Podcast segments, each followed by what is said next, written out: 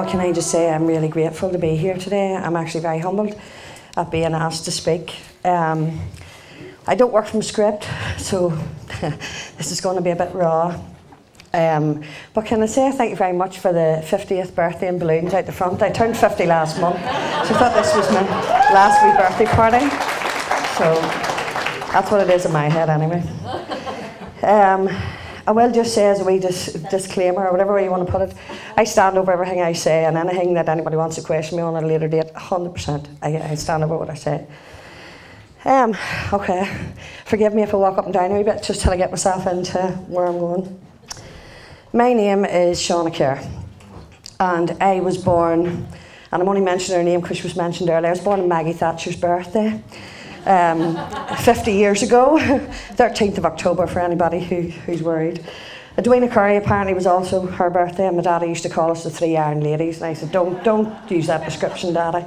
But he may have been right on some counts. Anyway, um, I am a woman, obviously. I'm a mother. All I wanted to be when I was growing up was get married and have babies. So I got married and had babies. Um, I was never a girly girl, but I was always into babies. So that's now I'm a midwife. Well, I used to be. At the start of this year, I started to write stuff down in, in earnest, you know, and I thought I'm going to write a book now that I don't have a job. So it's called The Not So Secret Midwife. So I'm about 27,000 words in. I probably have about 300,000 more. So I'll try and keep this short and sweet. Well, not short, probably. In order to bracket myself in, I'm going to start with why I'm so thankful for 2020. And I'm going to end with a bit of a solutions narrative because I believe we all should bring some sort of solution to the table. Now, it might meander a wee bit in between there, so stick with me. I'll run through chapters of the book in my head to keep me in, in, on track. Anyway, I have four live, healthy children, all over the age of 18. Um, I don't tell their story, they can tell their own story someday. And I have another two that didn't make it to this life, and I'm very thankful for that as well. Um, in 2004, after having my youngest child, he was a year old, I, I always wanted to be a midwife, but I never wanted to be a nurse. And I heard about this thing called direct entry midwife where you could just go and be a midwife, and I thought, great, that's for me. So I went to Queen's in Belfast, and three years later, I'm just doing a bio bit to give it a bit of context, if that's all right. I came out with a first class honours degree in midwifery science. It's not important to everybody, but it was important to me because my GCSEs were terrible, so I wanted to get a first, and I did just about.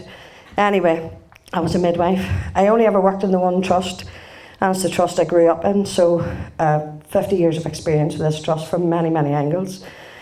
I was also a union rep for the Royal College of Midwives for 12 years while I was working within the NHS.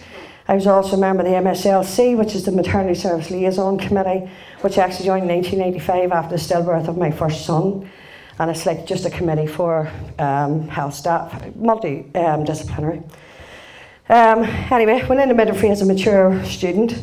They're not great with mature students. Mature students ask too many questions, apparently. So they said, You'll never get a job, you ask too many questions. I said, I don't want a job if I can't ask questions.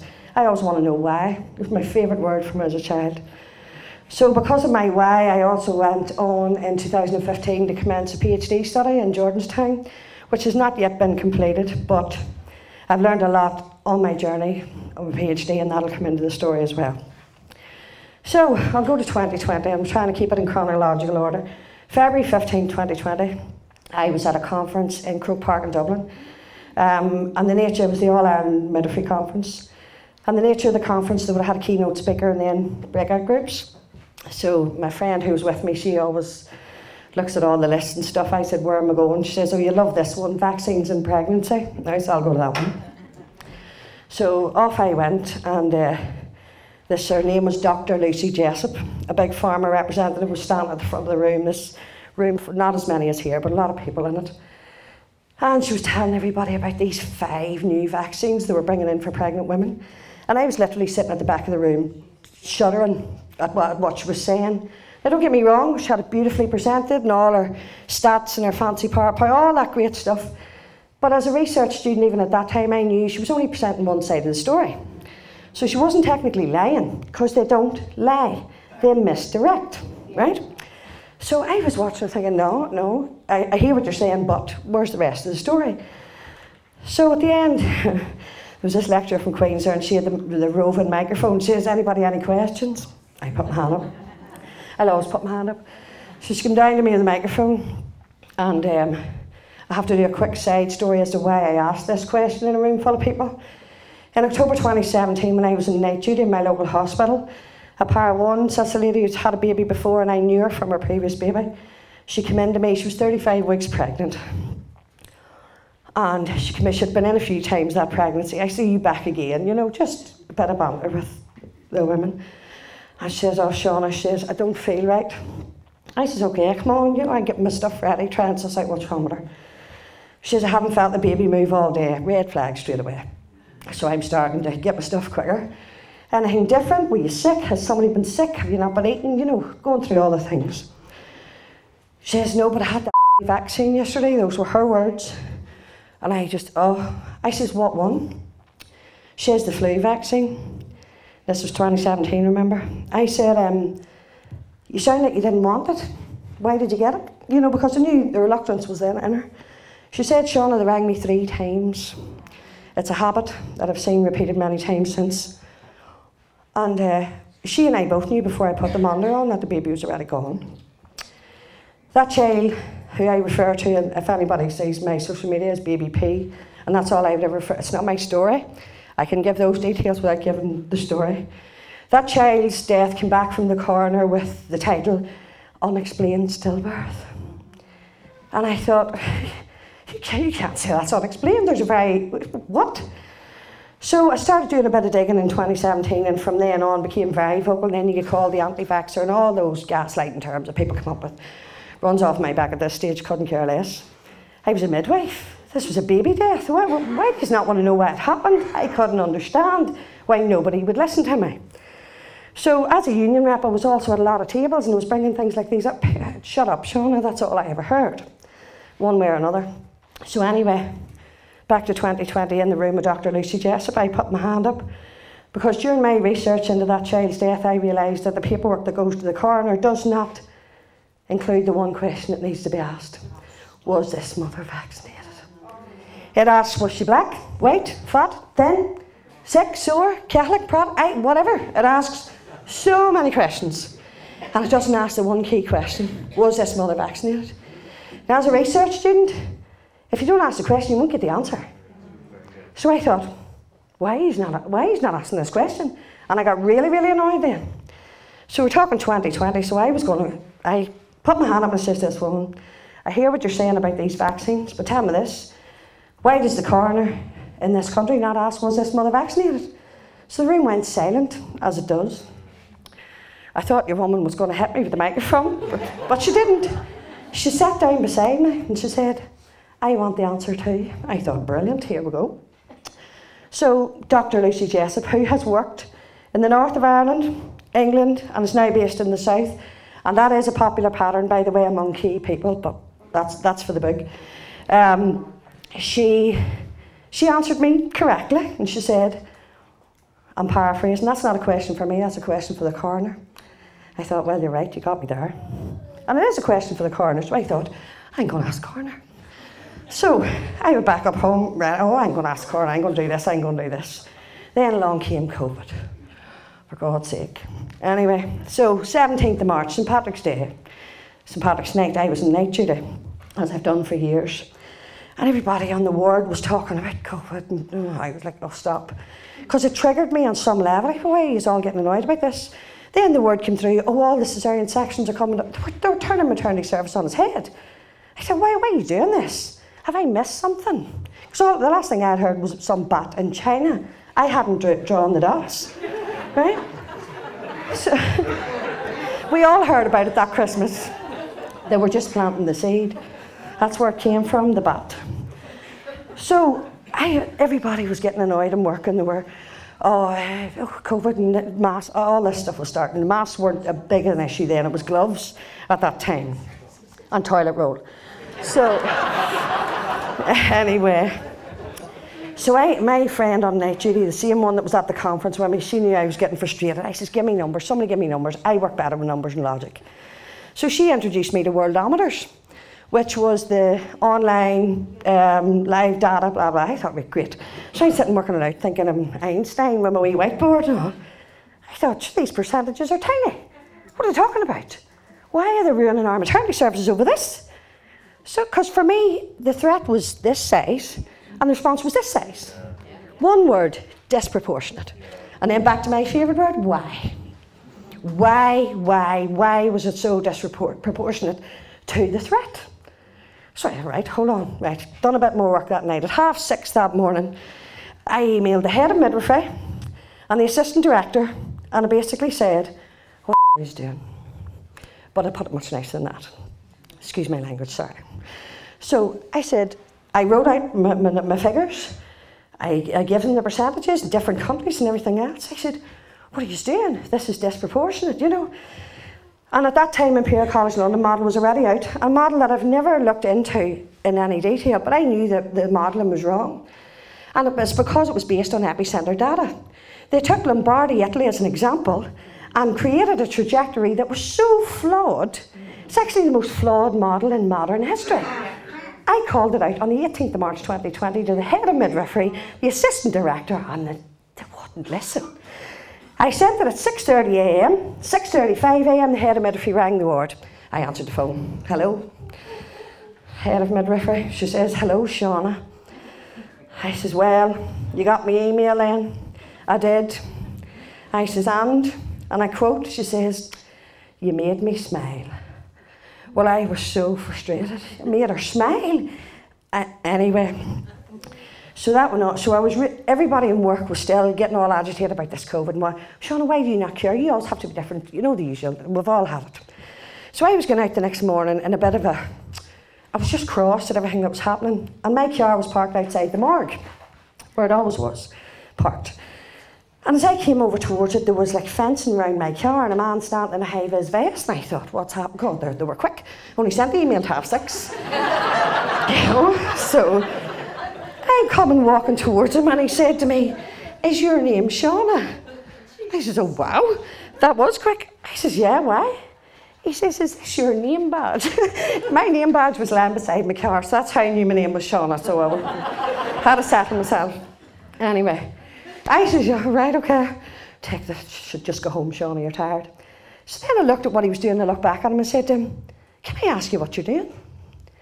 He said, Oh, we're just extending the morgue. I said, What? This was the 18th of March 2020. I said, You're extending the morgue? What for? The bodies. And I just looked at him. And he looked at me and he looked down and he says, Listen, love, I just do what I'm told. That's something I've heard a lot of times since yeah. that. Fear porn. Fear porn. On the 18th of March 2020, they were already extending the morgue. Anyway, so that was fear porn. So for a couple of weeks, I trundled on and work, and everybody with me, and oh, Shawnee, you always have to be different. All, all these people that came to me for years for their union statements and their, oh, I done everything for everybody. And suddenly I was a conspiracy theorist, right? Okay. I've been called worse. So, so, towards the end of the month, things got quite untenable in work, to be honest. People who I'd known 30 years were being very rude to me, and I have to say I was going home absolutely worn out. So I contacted the head of midwifery, who was a friend, you know, she mentored me for years. I said, Look, I can't cope here anymore. You know, I'm doing my best to do what I do, and I'm getting a lot of resistance. You know, she says, Do you want to move? I said, Yes, I do. So I moved to the, the other hospital in our trust, thinking, We'll start again. I'd already worked there too. First night down there, supposed to go to a lovely midwifery led unit where we have lovely babies and everything's lovely and happy. No, Shawnee, you're not allowed. We have to go to delivery suite tonight. That's my version of heaven and hell. Midwifery led and delivery suite are like opposite ends of the spectrum for a midwife. So the next night I was going down to work, I thought I can't do that again. So I rang the head of midwifery on the way. I says to her, um, I don't want to go to delivery suite tonight again. I'll keep midwifery led unit open on my own because I'm not afraid of birth. Right? Sorry, I skipped a bit, but I'm, I'm going to go back to it. So she said, Right, Séana, if if somebody comes in who's normal, I'm trying not to misquote her, you can keep midwifery led open. I said, right. So I went up to the unit and the day staff were going off, oh no, Sean, you have to go to delivery suite. I said, no, I'm allowed to stay here if somebody comes in. Well, there's, no, there's nobody here. And within five seconds, the phone rang. I said, there we go. So there was a normal woman coming in, a nice, normal person who was just in labour wanting to have a baby. So I was allowed to stay. So I, I'm delighted. So this lady in a hazmat suit brought this wee mommy and daddy up to me. Now we're like we're talking we're talking the first of April actually at this point. I just thought the fear, the fear, the fear. The people were coming in the door and all they could see was fear. So this wee mommy and daddy terrified. I "Come on in here." Took them into my room. My room. I called it the no drama room. So any midwife coming near my room knew don't interfere. They already knew don't interfere when Sean was in the room. Just let her do her own thing. It's because I could sense the parents' fear. You know, they were terrified.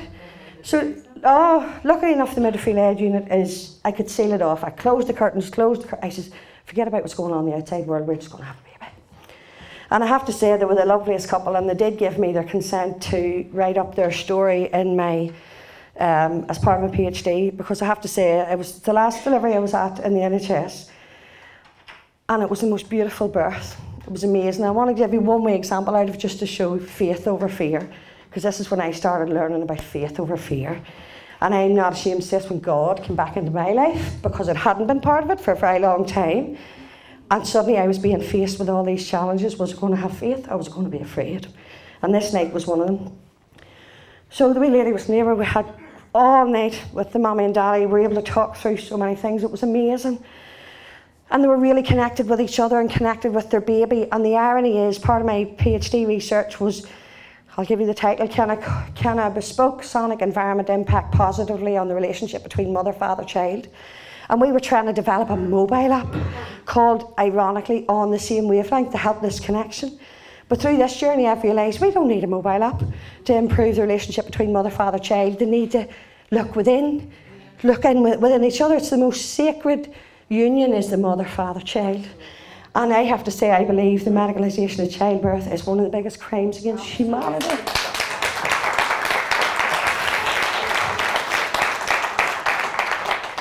So, the wee mammy's faith. Halfway through the night, and all she had was a bit of gas in her. She didn't want drugs, she didn't want anything but music on. We were doing TikTok dances. She was amazing. And it was all just about keeping her in the right zone. So, about halfway through the night, she was getting a bit tired, considering drugs and all of that. So how do we listen into the baby? And uh, I would do things very differently now, but anyway, we're listening to the baby, and she'd been listening all night, and she even she knew it sounded a bit lower than it had earlier. And I seen in her face fear straight away. She went into fear. The daddy standing, and he went. I says, fine. I says, do what we talked about earlier. You know, breathe. Come on, you can do this. She started focusing on her breathing, and and I kept the monitor on, and the wee baby's heart rate just came up, up, up. And I could see her bursting into this smile and he burst into this smile. It was the most one of the most powerful moments I've ever seen during the, the labour of, of a woman. It was amazing. So then the kicker at 5.36 a.m., I think if I'm right, on the 2nd of April that morning, I'm still there, my one midwife, my hench person, and baby was coming, and um, the head, I'll not go into too much detail, but the head was here, and it great, so I'm on my knees on the floor, and then she gave another push. And if anybody in the room has ever heard the phrase shoulder dystocia, they'll know what I'm talking about. So here I am on the second floor of a hospital. No emergency cat, no, nothing near me, you know, all miles away downstairs. And this woman on her knees and this baby halfway here. Then she pushed again, the baby didn't move again. I just thought, oh my God. And I literally thought, oh my God, because it was, oh, it was the symbolism. I was on my knees this head literally in my hands. And I thought, really? Are you going to take me this far? And let something happen here? And I heard the answer myself. It was no. No, I'm not, Séana. Just be brave. I thought, right, come on, we're going to do this. The other midwife in the room panicked a bit. That's fair enough. She ran out and she rang the emergency number, which in the hospital I work in, and I believe all of them, 6666. And I thought, well, you're not getting into my room. you're not. it was probably one of the most scary moments of my life, but it showed me what 2020 showed me is faith over fear. All we had to do was believe. I know. but anyway, so that was April. So why, when we got the baby out, literally had just run, came running through the door. The cavalry came running through the door, all guns blazing. You can imagine. This stage, a baby out. And so baby's lying over my hand, a wee bit limp. She was a bit stunned. That's okay. She just had a difficult time. So in comes your one with the scissors to grab the cord. I put my hand down. She nearly cut my hand off. I'll never forget it. I said, What are you doing? Get that baby over here. I says, The baby's going nowhere. Because this baby, number one, needed to remain attached to its cord and it needed to stay with its mummy, who was lying on the floor, delighted, absolutely ecstatic her baby was here.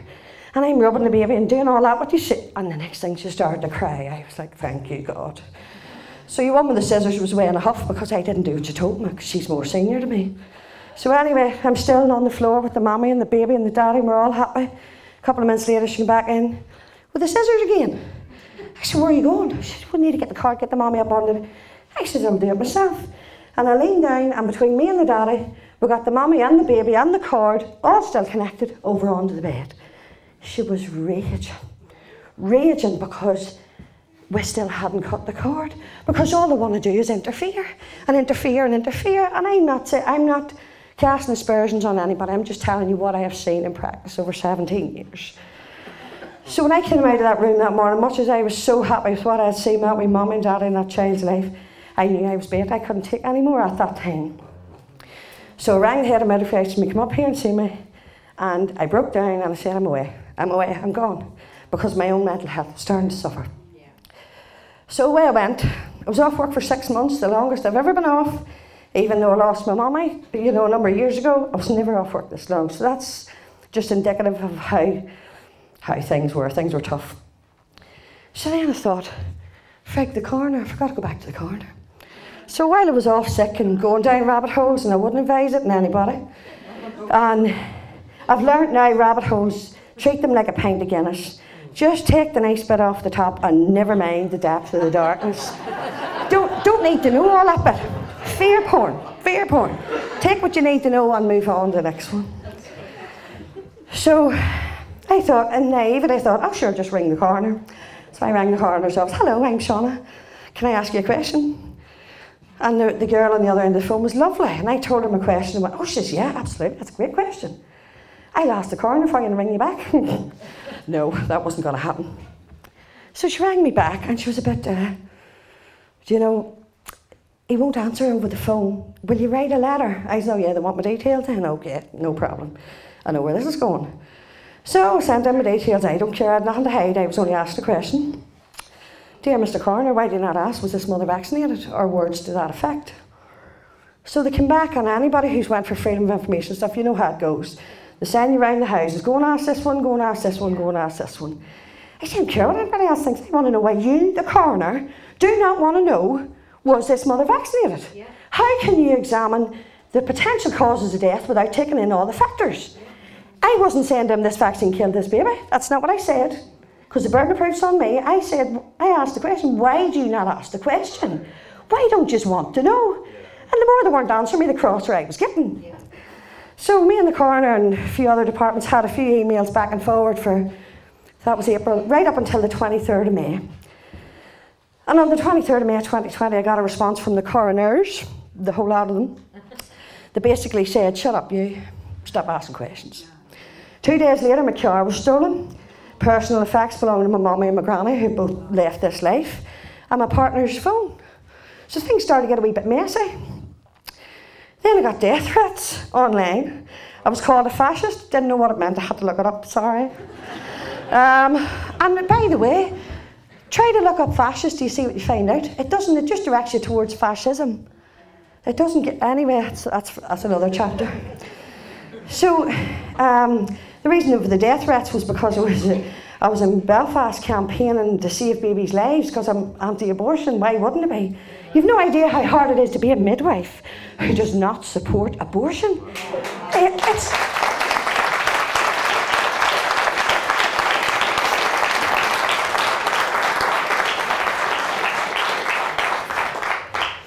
I, I can't understand why, as a profession, it's not a no brainer.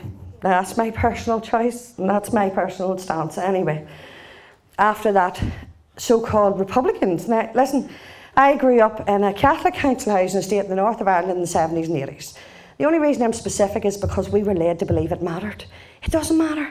It doesn't matter what colour you are, whether you have a mask on or not, whether you're vaccinated, it doesn't matter.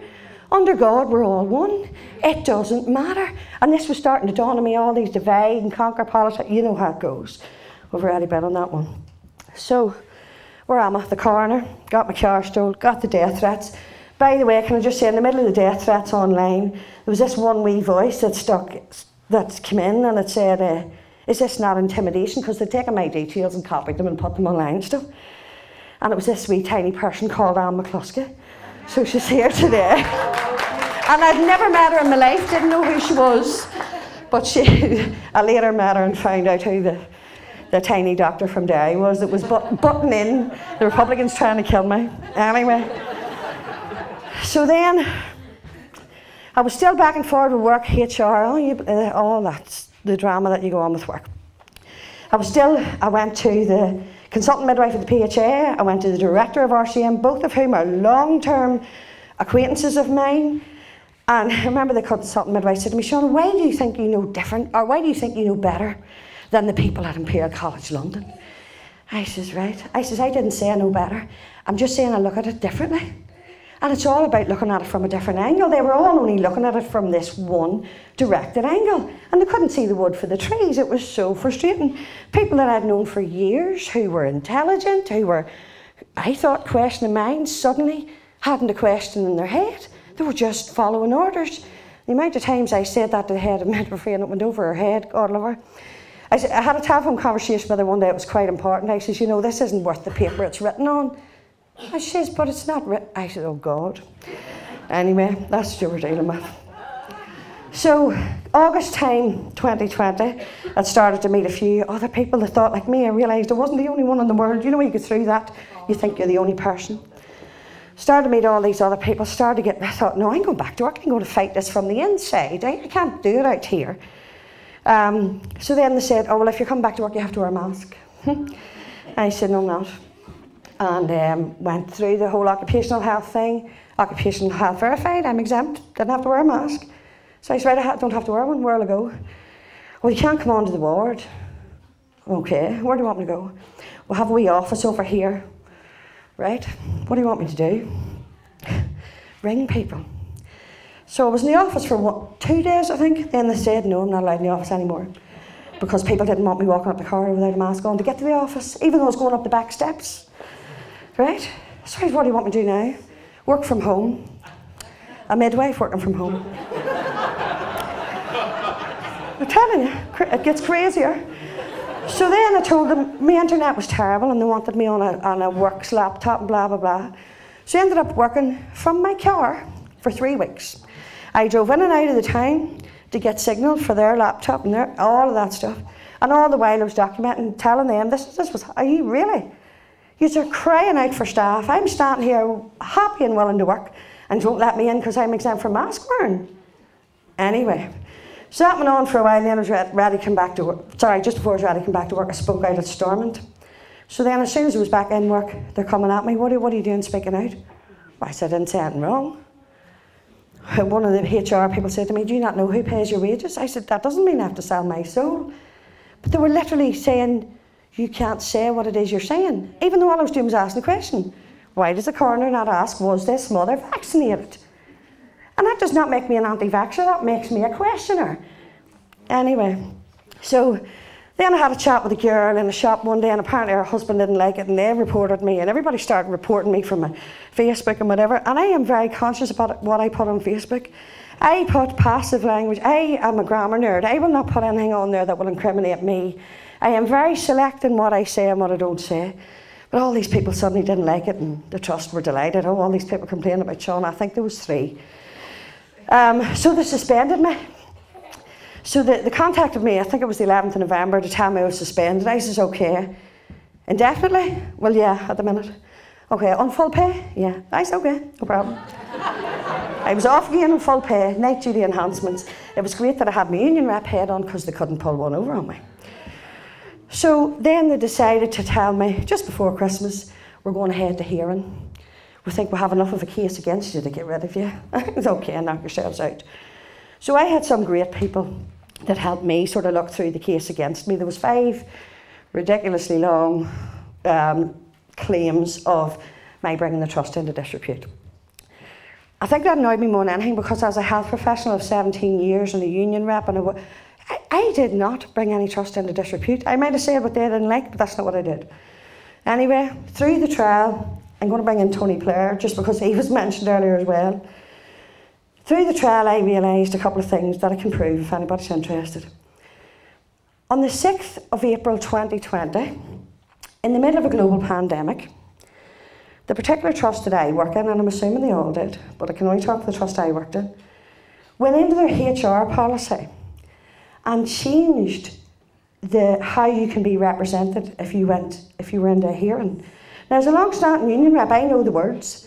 The words were workplace colleague, trusted friend, or union representative. Those were your three options for having representation if you got in trouble, right? So my letter came out and it said, uh, trusted workplace colleague or union representative. I said, no, no, no, no, that's, that's not what it is. So I rang HR, you, you must have got this letter wrong. Well, because I, had no, I had no trusted colleagues anymore, they didn't want to know me. So they were leaving me with only a union representative. And because I am the union representative, the only one above me was the one in Belfast who hated what I was saying. I knew she was never going to represent me, represent myself.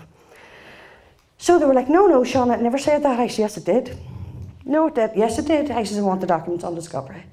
So on discovery, on the 6th of April 2020, one person from the trust went in and changed that document. Why? Wow. Why? thought they were more just concerned about a global pandemic. What are they going in and changing personnel documents for? Right? So I looked into that another bit. So in line with Tony Blair's government of 1999, I think it was the ERA Act, the Labour Relations Agency were updating with that. In, in 1999, Tony Blair's government enacted that through the ERA so that when you're in something like the NHS, you cannot have independent representation. Because by calling in a union or a colleague, neither of them are independent. So you can't actually have an independent body in with you if you get into trouble. I thought that was very interesting. The trust didn't seem to think so. They thought I was making a fuss about nothing. It was the same way a couple of years before when I was at a union table. I was going through somebody's contract I seen this line at the end of the contract and it basically said, and anything else the trust asks you to do. I don't know, no, you can't say that. And they're like, oh, stop, Séana. I actually can't say it because the rest of the contract reads lovely. Misdirection. The rest of the contract, you think you're getting this great deal. Then you get to the kicker in the last line. How many people read the contract at the last line? I read everything. I read everything. So, where am I at? April, May, the car's been stolen, the death threats, Medan, Stormont, what else were we at? The trial. They took me to trial then. So, I, I got around their trusted friend in my wee way want, I wanted a face to face hearing. I wasn't allowed to call it a trial, it's a hearing. I wanted a face to face one. Said no because COVID. I said, right, you're trying to end my career and I have to sit on Zoom. I don't have a computer. I was just throwing everything at that stage. I don't have access to Zoom. That's all right, we'll give you access. I said, okay, where? Do you know where they give me? The local mental hospital. I said, really? Think I haven't seen Enigma, Alan Turing? Get away the road. Anyway, I got an alternative place myself. Their tactics were horrendous. I went into hearing that morning with myself and my trusted colleague sitting in the corner, and there was four of them, four of them on screen, the big guns. Oh, I had assistant directors and everything. I was only a band six. I thought, oh, I'll take the compliment.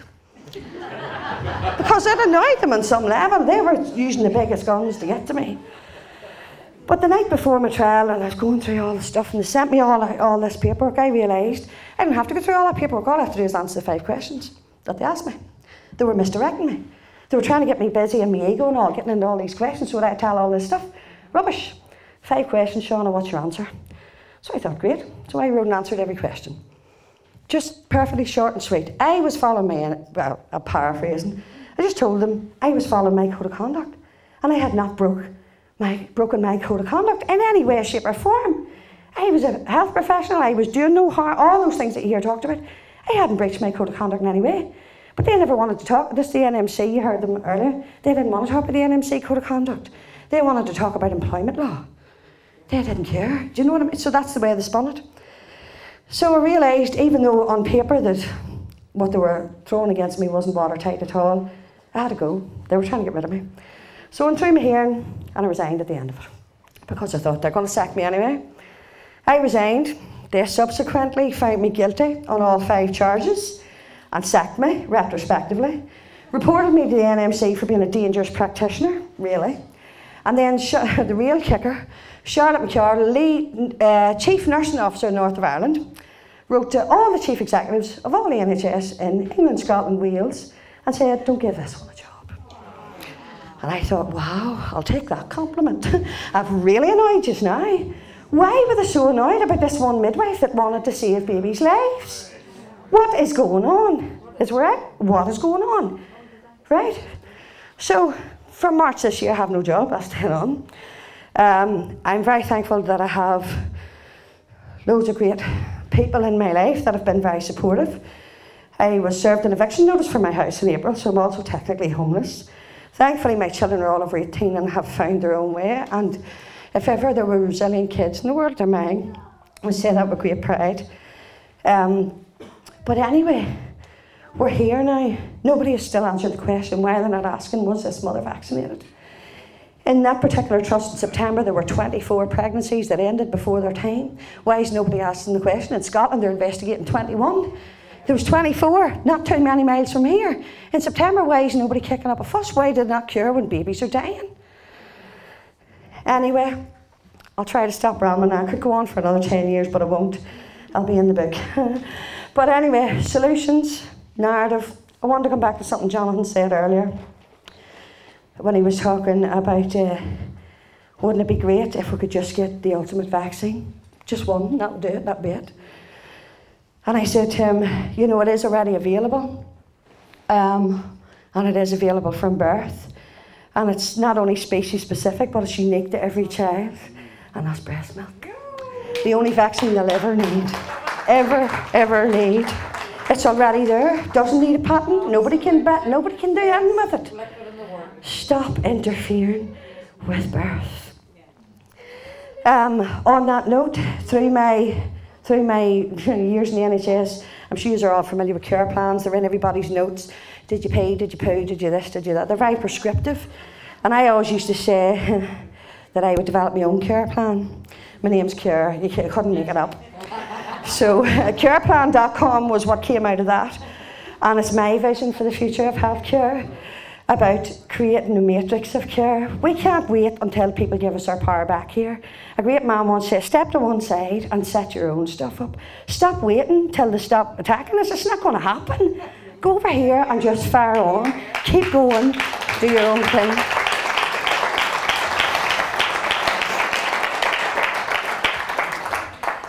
One last, I'm just, I know I'm all over the place in the book, it'll be in better order. One last wee thing that I forget, forgot to go back to the morning of the morgue incident, I went home that morning and got into bed a bit annoyed because I'd had so much cracking on that night.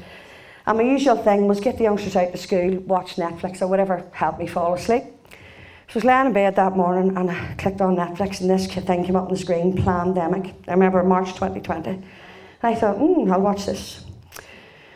So I turned it on. It was written apparently in 2015 by Bill Gates and Barack Obama, who I've learned a lot more about. Anyway, so at that stage, I thought Bill Gates was a philanthropist. I've come a long way.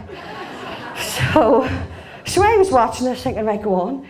So within about four or five minutes, I thought, this, this, this is what's happening now. How did they write this in 2015? You know, pennies were dropping all over my head at this stage. So I was actually a bit shaky. I was like, what is going on here? This is, this is really eerily close to the truth. So it lasted about four minutes, I pressed pause, and I put my two hands together, something I hadn't done in a long time. And my hands actually shook.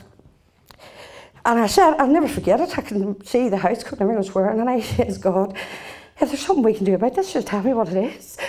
Tell me what it is. I, I, I was never so scared and fearful because everything that was going on, they'd just shown this woman like this in front of her children, and they were going to attack her. I was like, that's like me. You know, it was so representative of what we were going through, and I was terrified. And I said, God, show me, show me something, anything at all. I was, I was all right, my wee prayer over, a press play. Within two seconds, it went to the woman's foot.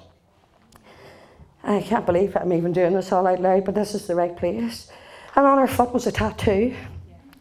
Psalm 1.1. I thought, oh, what's that? Now, I know many people in the room could probably quote that verbatim. I couldn't. And I went and I looked up Psalm 1.1. I want to quote it properly, so I put it on my phone. And Psalm 1.1 said, Blessed is the one who does not walk in step with the wicked, or stand in the way that sinners take, or sit in the company of mockers. And it just really hit me that that was me. It's the first time in my life I'd ever asked for a sign. And within seconds, this is what I got. You couldn't make it up. There's many more chapters about stuff like that. And my last wee one is the key ring my, my wee cousin handed me one day. Keep going. And just keep going. Whatever it is we're here to do, just keep going. Don't be distracted by the fear porn and the naysayers and everybody that wants to call to me. Just keep going with what you believe in your heart.